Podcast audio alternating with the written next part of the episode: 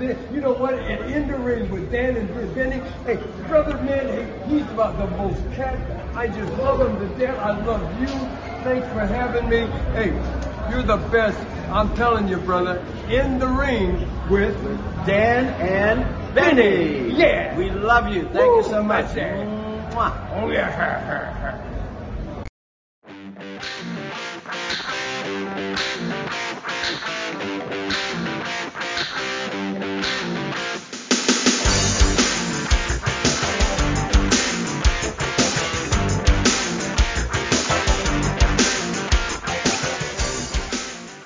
Hello, friends, and welcome to another edition of Dan and Benny in the Ring. I'm Dan Spasciano, joined as always by the Long Island Iced Bee himself, Benny Scala. Benny, how you doing, buddy? Dan, as you know, uh, last Wednesday was our debut on the Monty and the Pharaoh YouTube channel, and I got to tell you, the reaction's been overwhelming. There's been cards, letters, emails, even telegrams, but but no Eddie Grams. Uh, well, I even got uh, some women's panties in the mail. Oh, geez. You said you got what? Women's panties. Oh man. Well, Yeah. how, how'd that work out for you? Well, I, I, I noticed that they were postmarked from uh, Gertrude's Octogenarian Rest Home. So, so there's that. And I do want to dedicate this ridiculous loud shirt to, which you can see right here now, to my dear friend Patty, uh, who uh, actually for my birthday sang me "Happy Birthday, Mr. Commissioner" in a very Marilyn Monroe esque style. So, Patty, just like Vincent LaGuardia Gambini, I wore this ridiculous thing for you. Oh, they're bringing back images of the red suit. I like it. You know, it's it's funny, Benny. You uh, you, we jest about our popularity, but the first comment on our first video was someone asking who the looker in the glasses is. Did you see what her name was, though? I, I don't remember. It was Violent Slut. Well, we just got de, uh, demonetized for language. So, um, no, we're we're having fun, Benny. Uh, Monty the Pharaoh have been great to us, and, and it's a nice chapter, uh, a new chapter in our our show. And of course, we couldn't have started better than Boogie Woogie Man. But we we move on, and uh, Benny, we got another great guest lined up tonight. Why don't you tell everybody who's on the phone with us? Absolutely. So, Dan, we've had a lot of great writers on our show in the past two and a half years. Folks like Nikita Brezhnikov, Bobby Matthews, uh, Keith Elliott Greenberg, and our fellow Pro Wrestling Stories writers, Javier Ois, Jim Phillips, and JP Zarka. But this is a man that could arguably be called the Babe Ruth of wrestling journalism. He's written for the magazines, he's written books, and for years, he's written a, a weekly column for the uh, Charleston, South Carolina uh, Post and Courier. I've always wanted to chat with this guy, and tonight I get my wish. Mike Mooneyham, welcome to Dan and Benny in the Ring. Wow, I don't know how I can follow that intro, and I, I really don't know how I can follow Jimmy Valiant from last week. I think you're going to do just fine.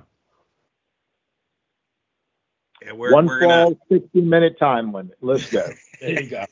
we're we're gonna have fun and uh you know I, obviously we uh we got a lot lot to get to a lot of fun stories and we will always start the same way and every question it's the same person uh or excuse me we ask the question to the same person because every answer is different it's really kind of fascinating to us and we like to to start so question when did the wrestling bug bite you from a fan perspective and when did you transition from fan to getting involved in the business Well, let's go back in time. It was a hot Saturday afternoon back in July of 1964. I was in my backyard tossing the football around with a couple of neighborhood buddies, and I suggested we get out of the heat for a little while and, and take a break. Uh, went inside, turned on the TV set, and lo and behold, I saw something on this grainy black and white TV that I had never witnessed before. It was like when you were watching Wizard of Oz and Dorothy landed in Oz and everything turned from black and white into this beautiful color. Here were these larger than life characters doing battle on my TV set. I was absolutely mesmerized, as were my two buddies. There was a 601 pound farm boy called Haystacks Calhoun Oh yeah. and his tag team partner, Johnny Weaver, who was billed then as one of the outstanding young up and comers in the business. And in the other corner were these dastardly foreign menaces Aldo Bogni from Buenos Aires, Argentina, and Bronko Lubich from Belgrade, Yugoslavia. And they had this shady looking cane wielding manager from Kentucky named Homer Odell. Oh, Man, wow. let me tell you, let me tell you, from that moment on, I was hooked. I just had to see more. And during the show, they advertised um, the actual card was coming to County Hall in Charleston the following week. And man, you can bet I was there. Um, it was all it was crazy. It was sports, but these were larger than life characters, and I loved I loved the traditional sports back then. I was a huge sports fan even at that age. But uh, this was something entirely off the chart, man. I had to I knew I had to see more, and uh, I can remember my first live show like it was yesterday. So, Mike, at, at what point did you decide you wanted to be a journalist, and specifically for professional wrestling? Well, you know, I'd always loved the printed word. I loved the smell of print, the feel of print, everything about it. Um, I had a set of World Book encyclopedias by the time I was in first or second grade, and I could I could tell you the capitals of every state in the country and most countries in the world. Um, also love reading comic books and sports magazines. Um, I collected baseball and football cards, and I could recite the stats and tell you. You could show me just a little piece of the card, and I could tell you who it was. Um, so, you know, of course, I started devouring wrestling magazines, and uh, I started writing for wrestling magazines not long after I became a fan. And um, you know, you got to realize I wasn't even a teenager, but I but I had a little writing ability even at that age, and I started corresponding with fellow wrestling fans throughout the country and uh, getting a broader understanding of how the business worked. Um, and it wasn't long after that I started sending in submissions for publications like Mat Mania, which back then was this tremendous precursor to what would eventually be known as newsletters. And next, it was newsstand magazines like Wrestling Review, The Ring Wrestling, um, Boxing Illustrated Wrestling News, and a couple others. Um, I even had press cards, which allowed me to cover shows and gave me a certain amount of access. Um, I covered wrestling shows from Charleston to Charlotte to Savannah, Atlanta, Miami Beach. And I don't think the magazines even realized how young I was at the time. Um, I, it was crazy. I remember when I was writing my first book, one of the editors compared my experiences to uh, to those that that 15 year old boy who loved rock music and Cameron Crowe's autobiographical movie, uh, Almost Famous. And um, you know, that kid was hired to write an article for Rolling Stone magazine, became sort of a groupie. Uh, in my case, I earned my first byline in the National Wrestling magazine when uh, I believe I was just 11 years old. I was sort of an enterprising stringer, even at that age. I remember being in Atlanta uh, at the time with my parents, and we were in uh, the restaurant at the very top of the hotel, and there was a newsstand there with magazines. I started looking through one of the magazines, and there was my byline. That was that was pretty exciting stuff for a kid. How did how did you were how were you able to get get the uh, the point of entry though, Mike, into the magazines? Uh, I just started um, sending in a lot of submissions, Oh, and I guess I guess they were presentable because you know they sent me they sent me press cards. I think I've still got a couple of the old ones, like from Wrestling Review and Ring Wrestling. Um, and you know, I was I was going to the weekly matches here locally at County Hall in Charleston, and then I began venturing out. And uh, you know, for for that definitely age of kayfabe, I got a little bit of access, and uh, you know, met some promoters and stuff like that. And I, you know, they could trust me. I, was never gonna. Um, you know, my stuff back then, like in all magazines, it was strictly kayfabe. And you know, if you want to jump into the next chapter of my life, um, all of this actually was a uh, was a was a transformed into a full time job in, in the newspaper business. I began a part time job with the local paper, the Post and Courier here in Charleston, back in the mid 70s, and I was still attending college at that time. Um, back then, it was a menial job, but you know, it was my foot in the door type of thing. And it wasn't long before, of course, I started bugging the editors to let me write a little, and um, they did. And I began writing on a regular basis. Uh, I started writing entertainment-based features for the paper because I also loved music back then. I was a huge music fan, and gave me the opportunity to interview a lot of the artists who came through town. And I'd even travel to places like Atlanta and Charlotte to catch your act. So I was basically living the dream, you know, even at that age. Uh, but occasionally I'd throw in a wrestling piece. And, you know, wrestling uh, newspapers didn't really print a lot of wrestling stuff back in the day, but I, I'd throw in that occasional piece. And uh, the same time, I was majoring, still majoring in poli sci uh, back in college, looking to get into law school. But after writing as many constitutional briefs as I ever wanted to, it hit me that what I always wanted to do was write. And, yeah, I wanted to write about the stuff I liked. And of all places to land, you know, here I am working at a newspaper. And I think it was where I was always intended to be. I began my first full time reporting gig with the Times and Democrat newspaper in Orangeburg, where I was promoted to an editor's position. I later got a full time sports reporter's gig back here in Charleston at the Post and Courier, and eventually I became a sports editor for the News and Courier, which was our morning paper. You know, back then, a lot of the bigger cities had two papers, morning and afternoon papers. And uh, I worked for the morning paper at that time. But better yet, this new role enabled me to occasionally get, you know, full length wrestling features into, into my section. So, um, fast forward a few years, uh, 1989, I was approached by our executive news editor about the possibility of me writing a weekly column on pro wrestling. I mean, this guy knew I was a resident expert on the subject. And uh, he asked me what I thought about it. I said, yeah, man, sure, you know, but under two conditions.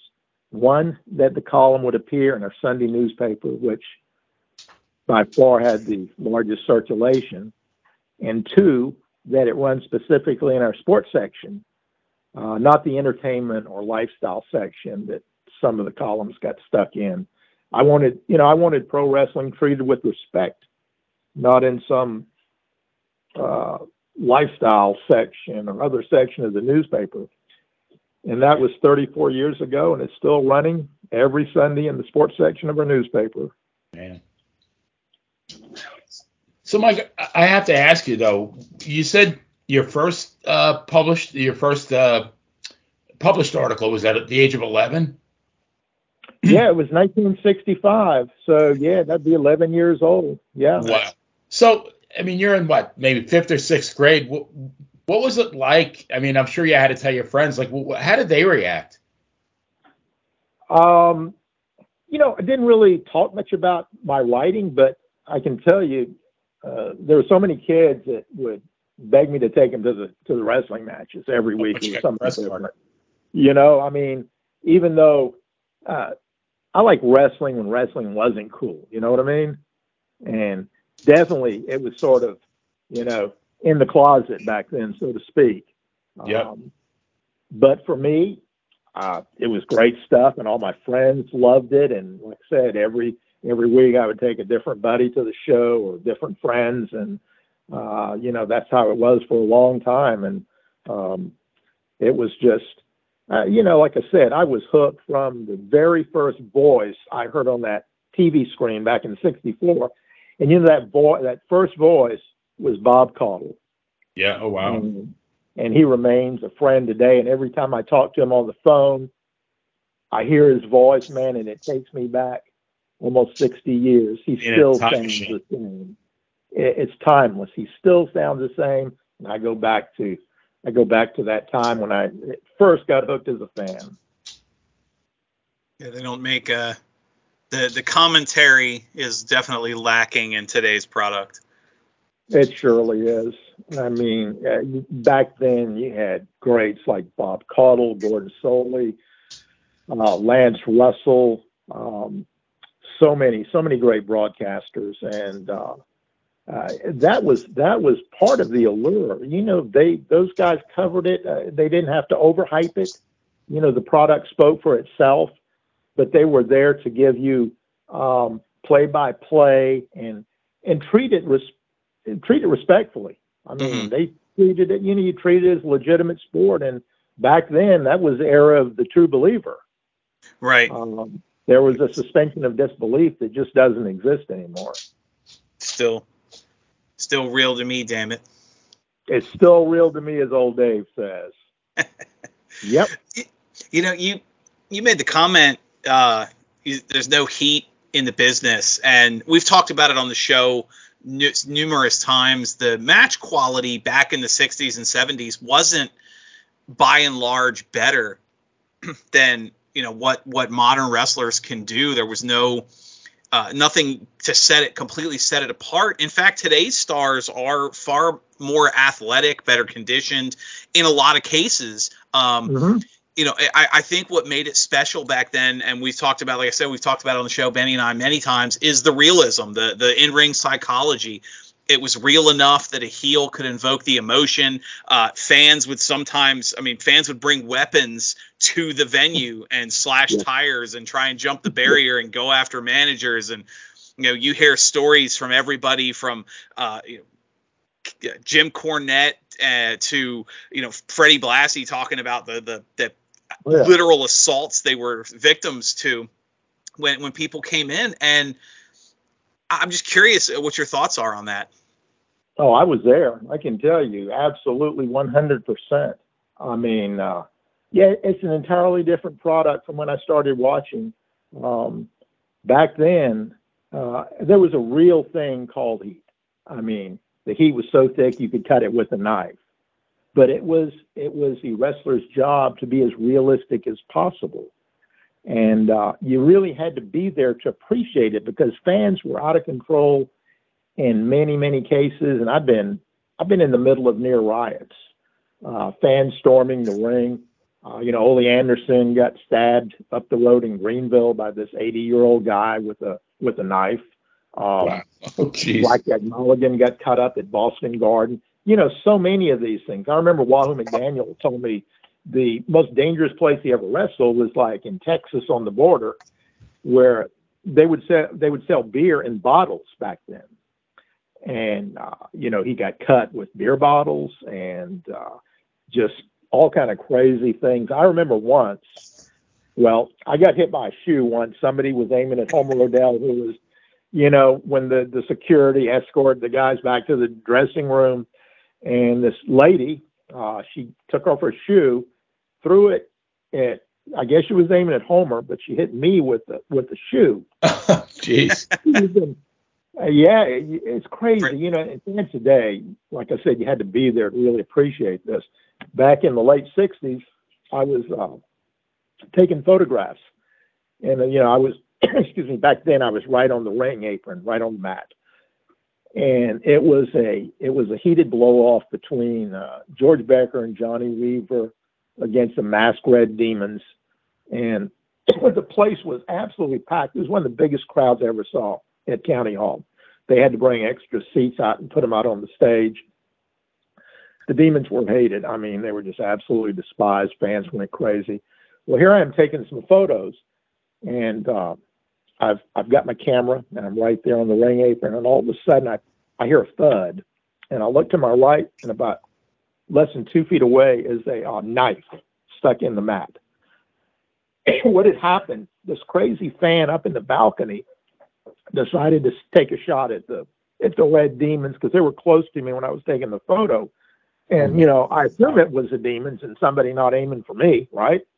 Right. But uh, you know, nobody knew who did it. They looked, but you know, it, it came about two feet from my head. So that's how crazy and how dangerous it was um, from fans and for the wrestlers. Uh, it, I, I could I could go into so many instances, but you get the idea. Oh yeah. Um, there there was heat, and the wrestlers portrayed heat.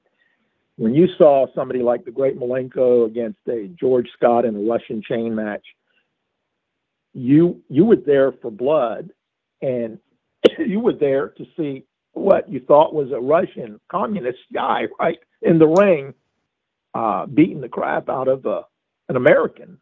So you know, it was the um, it was the ethnic stuff back then too that draw tremendous heat from Japanese performers, um, you know, supposed Nazis. you know, Mhm. most of them were from Canada or the United States, but you know, it was a true believer for fans, and, Right. and they believed every everything they saw. Well, with I mean, I think one of the things that kind of sells that we've had several wrestlers on and and family members, uh, children, and that have talked about growing up in a wrestling household was how dedicated people were to kayfabe, like you know keeping accents at, when they're at the grocery store, or you know Yeah. heels and faces avoiding the same restaurants. Yeah, heel babies and fields were not allowed to fraternize. Uh, the the heels uh, drove to the matches together. Together, the baby faces drove to the matches together. There was no no mixing at all, and they kept that line uh, very clear. Uh, you just you just didn't do that, which you know was sort of a bummer for the guys, the boys, but that's the way it was, and you just could not fraternize among you know between heels and, and baby faces. You know talking about realism and and just the experience we've had george schire awa historian extraordinaire on the show several times uh, one of the Mhm. questions we asked him regarding the claim is the, is we asked his thoughts on the claim that Vince McMahon made everything about wrestling bigger. You know, the, the WWE loves to to to share the story that Vince took wrestling out of the bingo halls.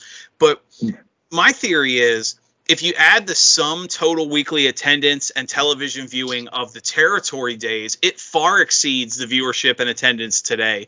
Um, I, I know the the average I hear floated around is territory wrestling would draw about 30 million viewers. And that's clearly uh, what five approximately five times more than prime time gets today. I'm curious what your thoughts are our opinions are on that subject. Well, I can tell you, there were more than 30 Tory territories back then. And many of the territories were running two shows a night, some three shows a night in different cities in the territory. Um, while many of the buildings were obviously smaller than the you know the big venues today, um, you can do that math and conclude that the attendance was then was significantly larger, and all of these territories were running television and most of those shows drew very good numbers every Saturday. If you just look to places like Memphis, you know, it's top top rated show in the market uh, on Saturdays. So, yeah, um, we're down to you know two real two or three really major promotions right now and a bunch of indies, but um, had to be more fans back then. Um, you know, this that's just the way it was, and uh, I know I know the buildings I went to and covered shows at were were not small, and there were very large crowds at most of most of those those cards. So um, Vince can say it's bigger, and you know certainly it's got the national exposure that it really didn't have before because, like I said, wrestling was split up into territories all over the country. But um, there were a lot of fans going back then. I'll just say that. So, Mike, I, I grew up in New York, and I, I, I experienced both of Bruno's title reigns. You grew up in Mid-Atlantic country at a time when it was pretty much, you know, uh, one of the premier wrestling territories in the country.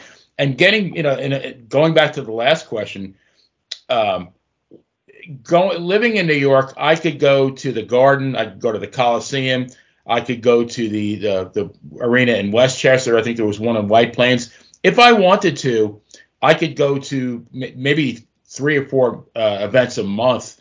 And I, I right now I'm in Virginia, but I, I bounce back and forth from here to Tampa, Florida.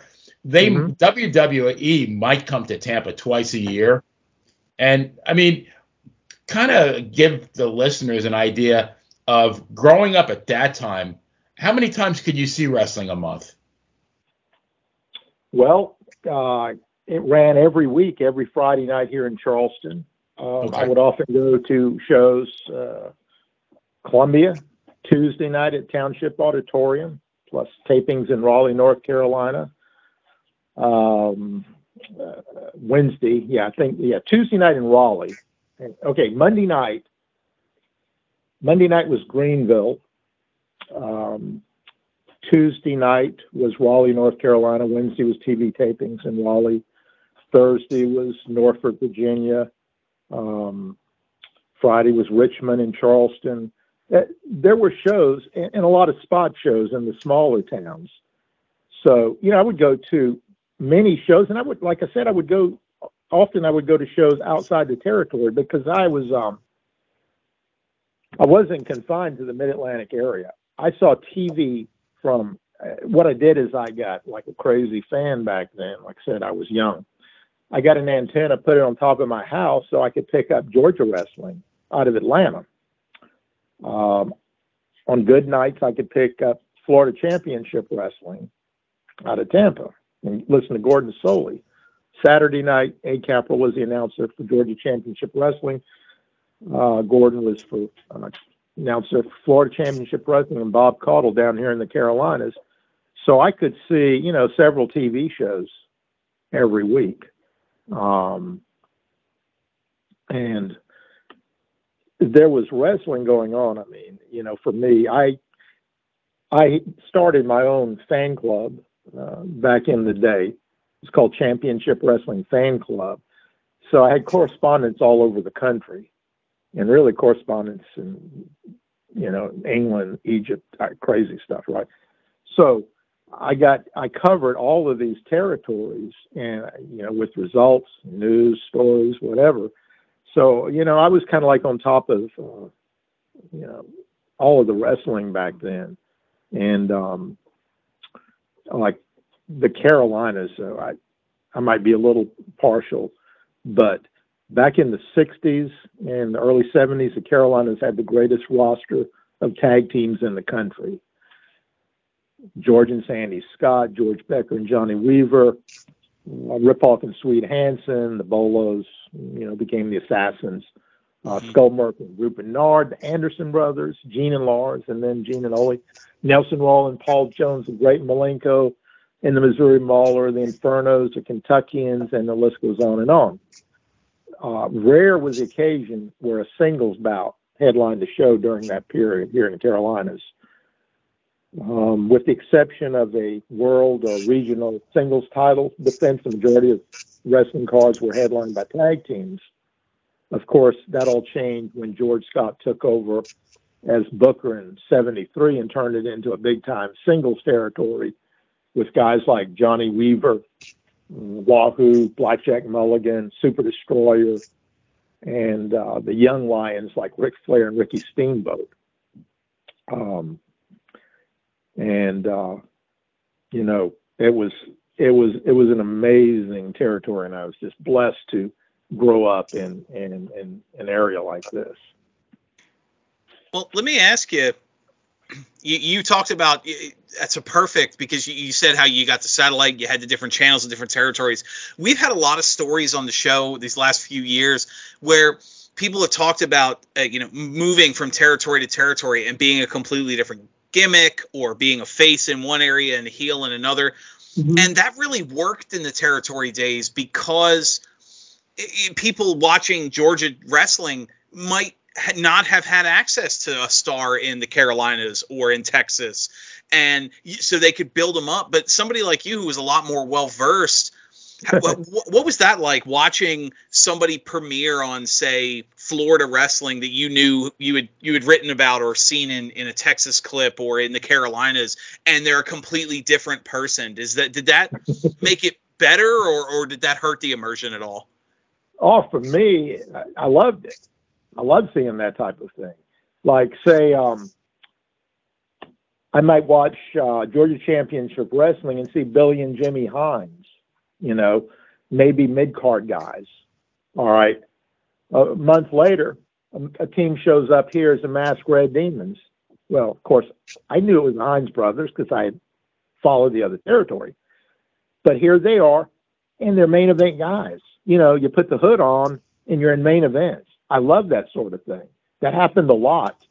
Um, there was a lot of exchange, of course, between uh, Florida and the Carolinas and Georgia and the Carolinas. I mean, we even we even had some guys come from the WWF down here, and maybe they hit some main events with Bruno. Uh, maybe down here they were just you know preliminary guys, but I knew their reputation, and um, to me that made that only uh, made my fanship grow. Yeah, I love that. Of course, you know, back then I exposed a lot of those guys. You know, so and so were behind the mask, but that's what people got my newsletter for. And right. you know, occasionally I did it in the magazines. They didn't mind, and I don't. I don't think the promoters really cared. Um, but uh, yeah, I love that. I love the the territory to territory deal. Mike, another follow up question because it, it, just this jogged my memory.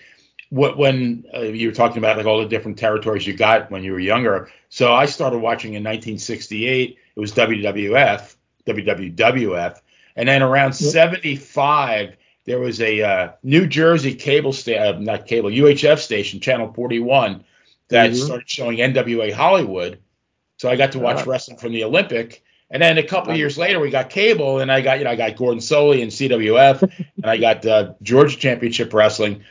And my my thing was I, I couldn't get enough of it, even though I grew up in New York. I mean, I loved watching the other shows, and it it makes me wonder now um, if you know you follow social media, if you, you it's like almost you have to be loyal to WWE or AEW, and you can't be you can't like both. And I guess I can't understand that. Why why people it seems like you have to choose one. What do you think That's about that? I think it's a shame. I mean, I you know obviously I follow social media, um, not as much as I used to, but it, it's sad to me. Uh, it you know it would it would be hard for me to be a fan today. I thought about it a lot. I know exactly why I became a fan back in 1964. But if I were coming up today, I can honestly say I, I don't know if I'd be a wrestling fan because all of the dynamics have changed. Uh, what I grew up and uh, what I loved back then uh, doesn't doesn't exist anymore. And you know, we we discussed heat. That's mm-hmm. one of the elements that I don't think exist anymore. It can't. Um, and the fact that uh, fans just can't enjoy the product for what it is. Uh, you know, like you said, they it's either one or the other. Um, I don't know. I didn't. You know, it's almost like uh, it, it, it took you behind the curtain, and you you know you just didn't want to see how the magic was done. Um, it's an entirely it's an entirely different product. Uh, you know, for me, it used to be, and for all other fans, it used to be black and white. There was no gray in between. But over the years, the lines became blurred. Um, storylines back then developed over weeks and months and sometimes even longer. It just doesn't happen anymore, with the exception of something like the Bloodline, and that's been off the charts.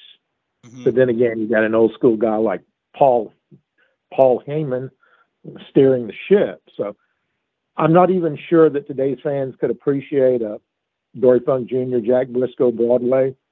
They'd be wanting them to see crazy spot after crazy spot with no realism involved. And it's not a knock on today's version of wrestling, but facts are facts. Fans have been re-educated to appreciate a new style of wrestling or sports entertainment that is more like a rock concert with all the glitz and glamour.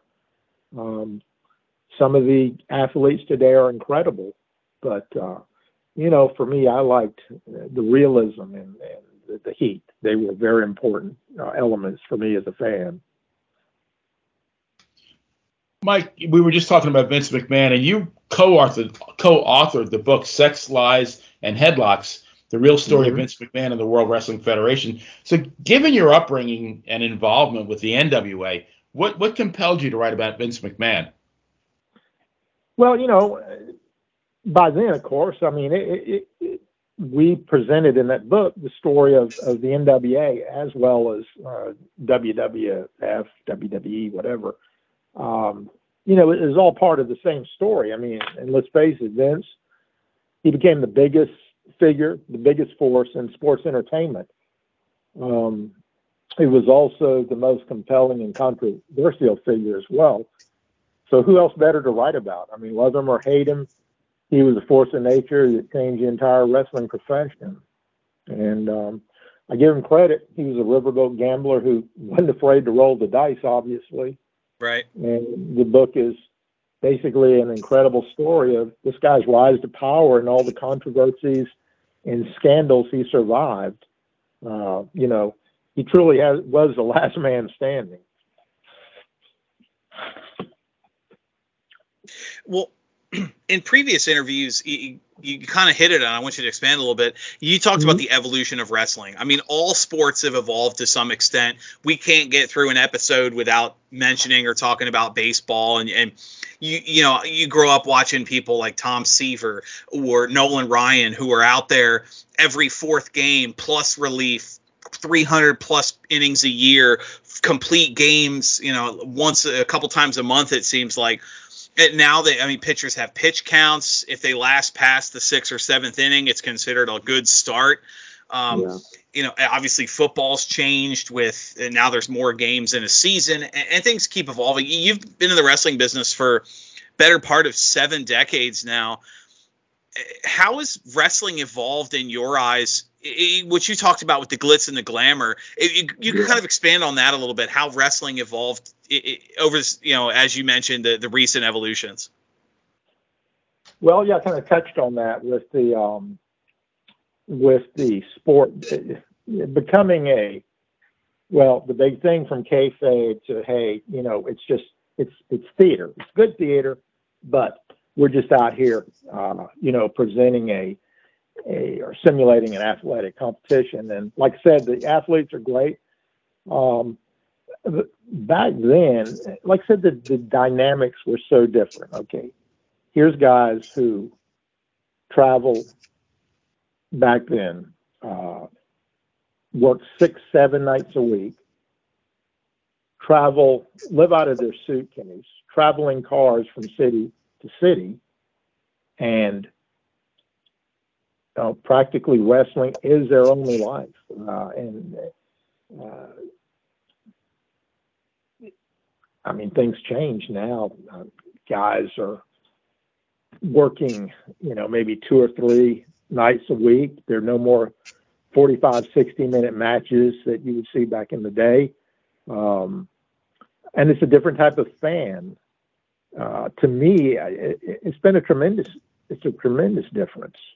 Um, it's you know still have the colorful personalities, but they don't have what I call the true originals anymore. You know, back then you had guys like Wahoo McDaniel, uh, Johnny Valentine, Ole Anderson. I mean, those weren't gimmicks; those were real people. Uh, today, you know, it's these guys are just portraying uh, characters. I remember being at WrestleMania some years ago, and was there for the entire week and saw the guys in a different environment, you know, all in street clothes, no wrestling thing going on. But they it looked cookie cutter. you know, they all looked the same. I mean, there was no you know, there's no guys that really stood out like a Blackjack Mulligan. You know, you could spot him a mile away. It right. was like cookie cookie colored cookie cutter guys, and that's probably the best way I can explain it. Uh, guys um, back then were, you know, that's who they were. Well, let me ask you, to kind of expand on that too. The, the there's been some some stories we've talked a couple a couple of them on uh, on the show. Some pretty high profile young talent in the last year or two, especially with social media being as prevalent, where you know anybody with a phone can share their immediate thoughts and it doesn't have to be an interview for them several high profile young talents have made it very clear that they don't listen openly. I'm not taking advice from these fossils that we work with. Like i already know what i'm doing or i like my style better. I mean what do mm-hmm. you say to the to the young talent? Like you, you mentioned aew earlier. You know you have dean malenko and jerry lynn and arn anderson and uh, you know, Tully Blanchard, Sting. You've got all this this this talent in the locker room, and you go, nah, "I'm good, guys. Thanks. I know what I'm doing." Like, what are your thoughts on? Does that have an impact on on the the product as well, where a lot of the young talent comes in thinking they're good? Well, they better have a good reason that they're good because um, unless they unless they can, it, it's all about drawing money. Okay, that's what the business has always been about. Um, a lot of these guys come in, like you say, thinking uh, you know they want their spots and nobody needs to show them anything. But I can tell you for a fact that they don't get the education that they got back in the day. Um, for the most part, they a lot of that education for the boys happened traveling from town to town every single night, and faces traveling with faces, heels traveling with heels. There was so much knowledge and information dispensed on those road trips. I mean, it was really like sitting under a learning tree for a lot of the young workers. And I don't think they get that today. I mean, um, uh, you know, sadly, a lot of them won't even make it past the front door with that kind of attitude. And um, I know times have changed, and they're looking for a different type of sports entertainer today. And that's not to say someone with great wrestling ability and a gift for gab won't make it, but they would have to adapt to a strict style that the company, be it WWE or or W or AEW, is looking for. Mike, I think it was actually you, I believe, were on Ric Flair's show, and it was Ric, and you were just talking about this. Ric Flair said that he thought the best wrestling training school ever was in the back seat of the car traveling between matches. Mm-hmm. And I mean, I can only imagine the the wisdom and the knowledge that, like, if you were a, an eager young wrestler, like you said, I'm, I'm, I'm hearing the Ernie Ladd sitting under the learning tree. Um, yep. were you, I know I do a much better Stu Hart than I do Ernie Ladd, but um, so were you were you ever in the car for uh, one of these trips? Not unless you're talking about a uh, Ric Flair limo. and uh, I don't think a lot of wrestling knowledge was being imparted at that point. I think it was a lot of a lot of styling and profiling going on. No, really, um, they um, I, I've heard so many stories from the guys like the Anderson brothers and a lot of the undercard guys too. That's how they that's how they learned the trade. I mean, they you know back then you'd get you go to uh, wasn't a wrestling school like there is now. You might you might go to the YMCA and you know a couple of the old guys, the old uh, uh, veterans would take the young guys in and stretch them and work them over for a month or two and then take them out on the road. But they'd all tell me that most of the learning, most of the things they learned in the wrestling business, they did learn in the back seat of a car because they listened. They were eager to learn, and uh, you know they would go over matches, and oh, it sounds like a cool move to to use, and and they would get all of their ideas, and that's how the guys who really made it in the business, um, they came up like that. It, it was it was traveling, like I said, they lived out of a suitcase, travel six, seven nights a week, um, and became very experienced in a short amount of time. But they did that. Uh, they did that year round. Well, you talked about you, you actually said it how everybody's kind of the same. It, it's my opinion, by and large, the per, WWE Performance Center you mentioned the training school is very cookie cutter. Uh, I mean, we've we've seen some I don't want to say horror stories, but for lack of a better term, we've seen some horror stories. Talented wrestlers that have made it elsewhere in the country and the world coming to the WWE and, and flaming out because they tried to shoehorn them into the performance center style. And mm-hmm. not everybody's built for that. But do you see someone like a Harley Race showing up to Orlando today and even getting a look? So I don't think we'll we'll ever see another Harley Race uh, would even get a look today in the WWE Performance Center. Uh, certainly not in this era of wrestling.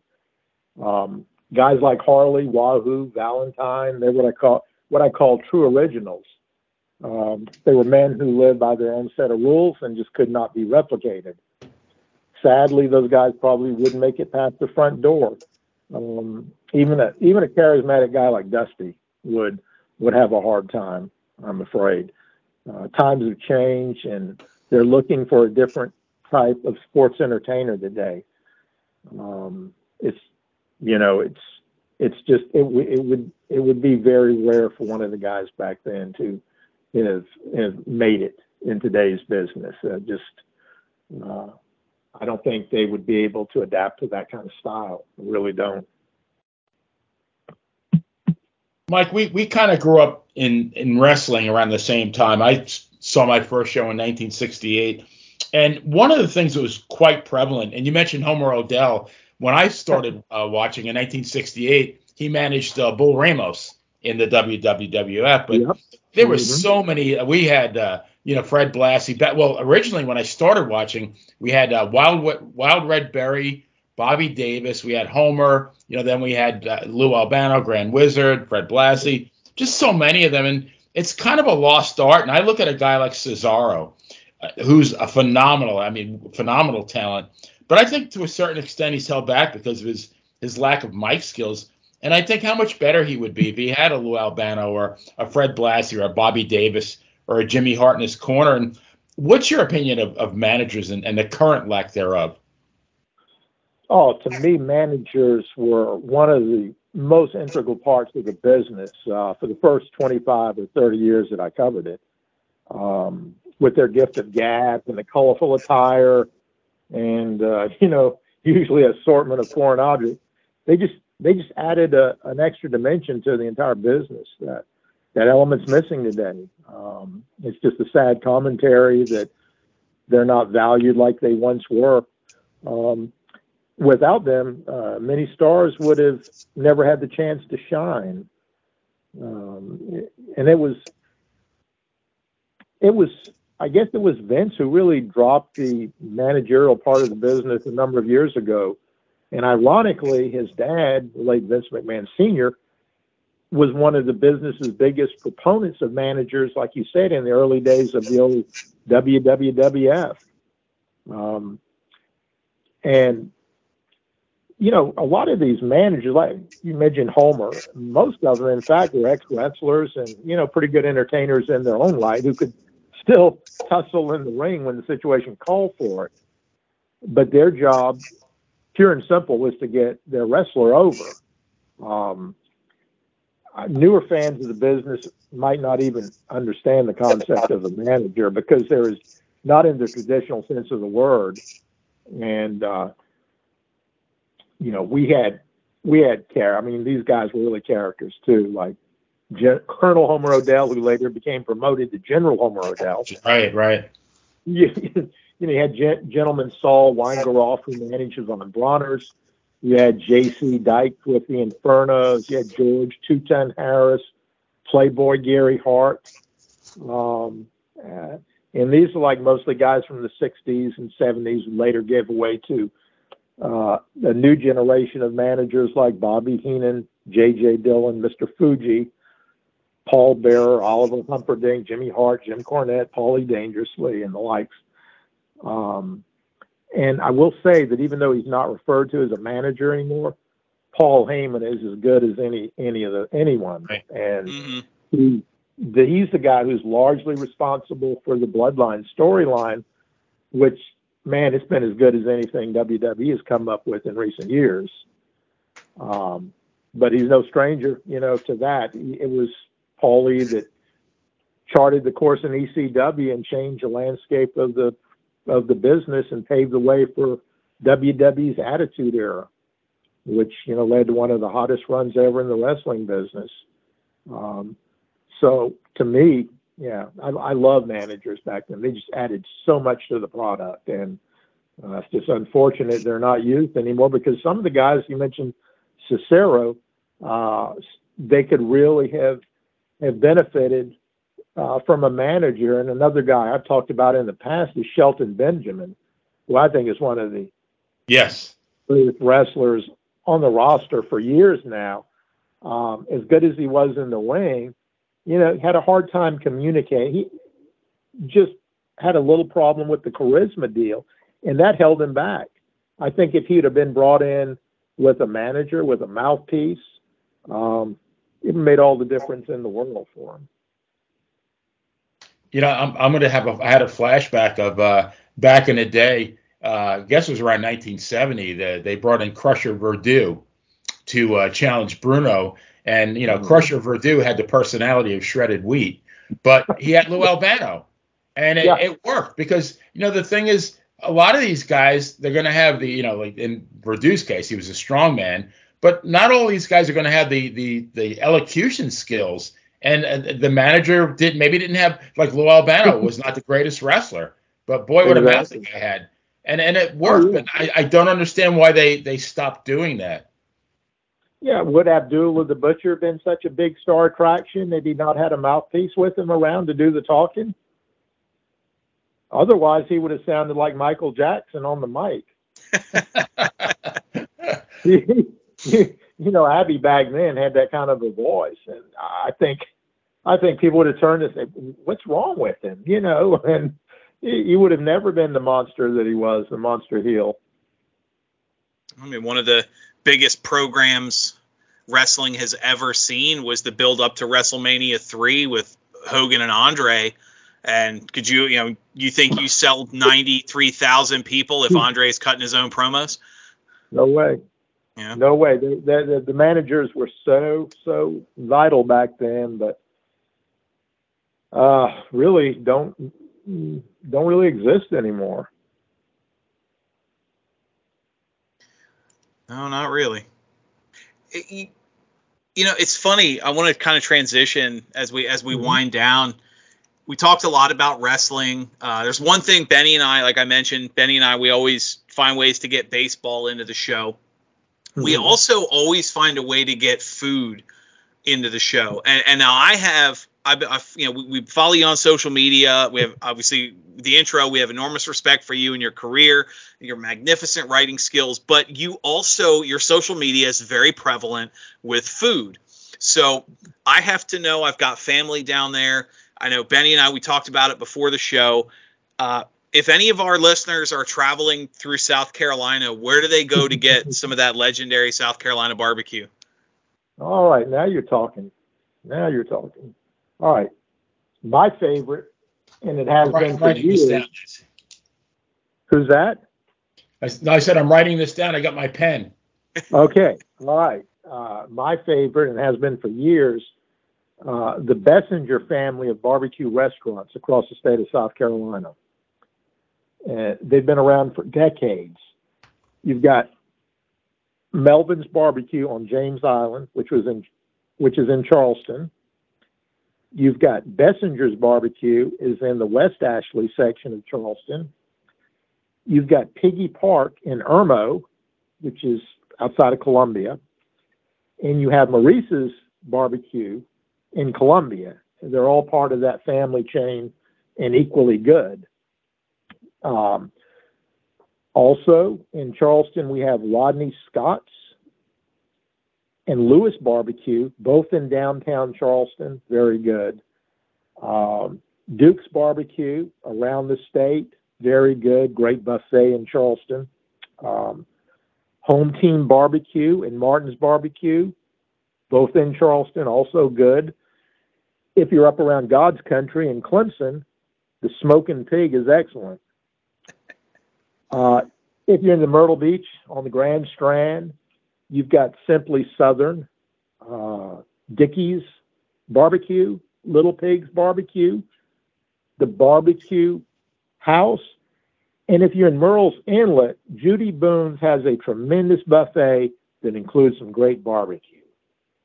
So I know that's a lot of restaurants, but they're all very good, very good bar, great barbecue. You can't go wrong and also Dickey's Barbecue in Myrtle Beach. I don't know if I mentioned that. So that gives you a good choice. Well, I, I have to check my uh, my Dan and Benny contract to see if there's a uh, a relocation clause. I, I, think I know where I'm going to be living next. Um, know, I'll, I'll, weigh 500 pounds, but um, now, hey. Mike, have you ever gone to when I when I was traveling from Florida to Virginia here? I did stop at Buc-ee's I experienced Buc-ee's for the first time in my life. I have oh. to know what you think about Buc-ee's. I I haven't been to Buc-ee's yet. The, Oh. the closest one, the closest one to me is in Florence, South Carolina. But um, my son has been, and he, you know, he, he they rave about it. He he said it's great. Um, everything I've heard, it's like was like a mini vacation. You know, um, hmm you probably want to spend the day there. But that that's on my list uh, for sure. And we've My- got a lot of good my- restaurants. my we've got Chris a lot of good uh, restaurants. My my wife is from Texas, and that was a huge deal when they announced that Buc-ee's was expanding out of the state. And Uh-huh. then, you know, yeah, I, we were driving. I my family's in South Carolina. I remember driving the interstate, and we saw all the signs for like Buc-ee's starting at you know how because they're Yeah. they're famous too for their their how well they they pay their employees and Yeah. all these hourly and, and salary signs. And I was like, why is Buc-ee's advertising so heavy? Because you know, once you start getting towards South Carolina, every other billboard is is south of the border. So I know. Yeah. you know, I, I'm thinking, I'm like, man, there's more Buc-ee's signs than there is south of the border. And she looked it up. It's like, oh, they're going to open one in, off the Florence exit. It's like, oh, that's going to change the game because there's a lot of stuff Buc-ee's has that would be very popular in South Carolina that you couldn't get until it Oh, opened. yeah. Oh yeah, it's it's open now, and it's it's boom, business is booming from what I understand. Um, uh, you know, I back in the day when we'd go on vacation, um, the places to go, and this this is a long time ago, places like Stuckey's and Horns, hmm you know, up the side of the road from here to Florida, and that was always a huge treat. Can you imagine today, kids going on vacation and stopping at a place like Buc-ee's? I mean, crazy. think think about how uh, how different some of the road stories we've heard through the years, Benny, would be if uh, some of the Oh. some of the talent was stopping at a Buc-ee's at one in the morning instead of a corner gas station where The Phillips 66. yeah, you know how how different here in here in uh, you know the, the the road warriors or somebody talking about eating kolaches instead of chili dogs at one in the morning. yeah, they used to um guys down here used to stop at like at a seven eleven or uh you know, to get their, you know, bologna and, and their bread and their beer and uh, get ready for those bologna blowouts on the road. The three B's. Three B's. Yeah, yes. I tell you what, my, my son Chris loves beef jerky. I have never seen so much beef jerky in my life.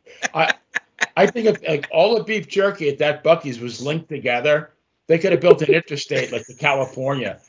No kidding. What is the thing with beef jerky now? I mean, it's like uh, it's And like it was a delicacy. Twenty eight dollars a pound. Unbelievable. Worth every penny though, Benny. It- no, actually it was. I, that, that I will say. yeah, road, the road stories would would have uh, changed quite a bit. Definitely.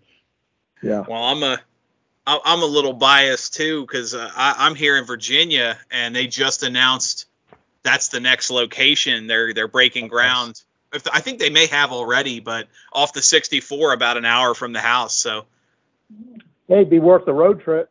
Oh yeah, no, I you kidding? I, I my wife's gonna spend more time up there than she does with me when that place opens. it's like a mini vacation, like mini Disney World. It's crazy. Basically, Like the Hall of Fame, you got to s- schedule two days at Buc-ee's. oh Lord. that's funny. Well, as we wrap up, Mike, again, thank you so much for your time. I want to give you uh, one, the last word, if you have anything, um, anything you want to, hype or, or pitch, but but really also, what does the future hold for you? Any any projects coming up you want to? Oh, let's see. At this stage, um, yeah, at this stage, I really don't look much into the future. I just take it day by day. That's I- fair. I've I've been retired now for this time has just flown, man. It, I've been retired now for seven and a half years, and uh, believe me, retirement's a good place to live. It really is. I I don't I honestly don't keep up with the wrestling business like I used to. Um, I do mostly nostalgia-based articles um, these days. And although I retired from the Post and Courier when seven years ago, after nearly 40 years of that paper, I've continued writing my weekly Sunday column. and it's 34 years now. And uh, you know, if anybody's interested in ordering my books, they can they can I think they can find them all on Amazon. Uh, stay pretty active on Facebook and Twitter, so you can reach me that way as well. And it's email by Mike Mooneyham at gmail.com. And it's been a it's been a really fun ride, man. I you know I've been blessed to have so many friends over my 60 plus years in the business.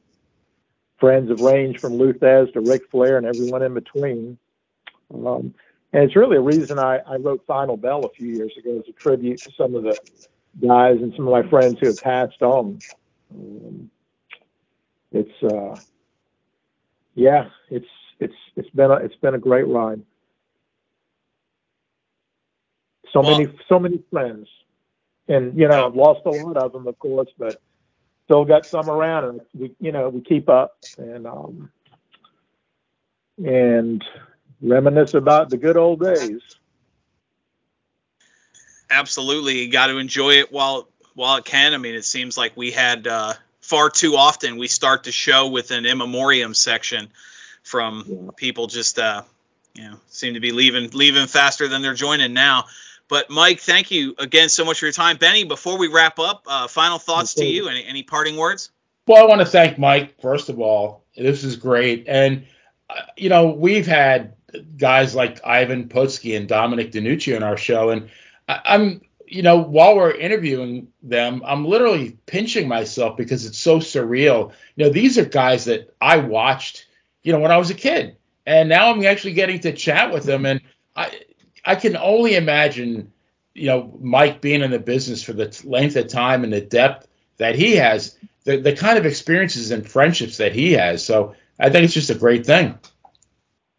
Yeah, it's very blessed. It's wonderful. You know, I, I when I when I walked off of that field uh, 59, 60 years ago and turned on that TV set, I, I I'll never regret it. I was hooked. 1964, my first card. You know how many matches were on the show? Four. Three. Yes, that's right. Okay. Three. two two tag teams and one single. The opening match, Tim Woods against Pedro Godoy. Tim was Tim was only like a year or two into the business out of Michigan State, and you know a few years later became Mr. Wrestling. Right. hmm Um, the second match was a tag team match, a midget tag team match of all things. Right, that was very intriguing to a young fan. Chief Little Hawk and Lord Littlebrook against a uh, supposed Nazi brother tag team, Fritz and Hans Herman.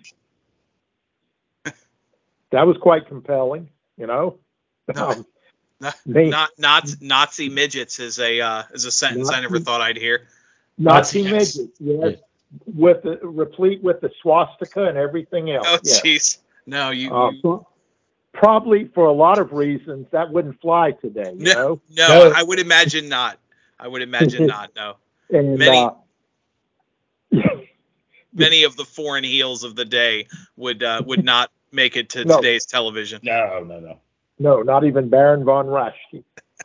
but but the main event that night was Haystacks Calhoun and Johnny Weaver against the the Mass Bolos, and uh, man, there was just great stuff. You know, I was there every week after. That was uh, appointment watching, and and speaking of Tim, uh, Tim was one of the reasons that I wrote my last book, Final Bell. Uh, Tim had always been a a faithful reader of my writing over the years, and every time one of the boys would pass away, um, we'd call each other. And he asked me one one day. He asked me, "Who's going to write my obituary once I'm gone?"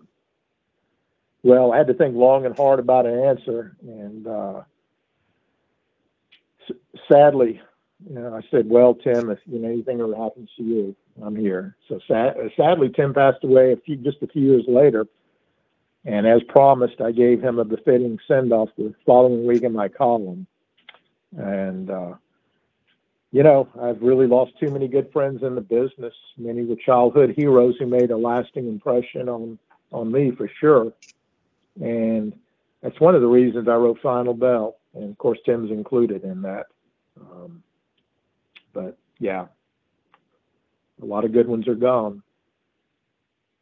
Don't want to end this on a somber note. I just thought I'd throw that in. No, I'm, it's unfortunately the the Reality. way of the world. But you mentioned Final Bell, and earlier we talked about. Uh, excuse me. Earlier we talked about Sex, Lies, and Headlocks, both available on Amazon for everyone out there. Check them out. That's uh, Sex, Lies, and Headlocks and Final Bell. Mike Mooneyham on Amazon. Uh, but Mike, again, thank you so much for your time. I know we're we've been huge fans of your writing, so this means a lot to get a chance to talk to you. So for Mike Mooneyham, for the Long Island Ice B Benny Scala, I'm Dan Sebastiano. Have a good night, everyone, and we will see you next time we're in the ring.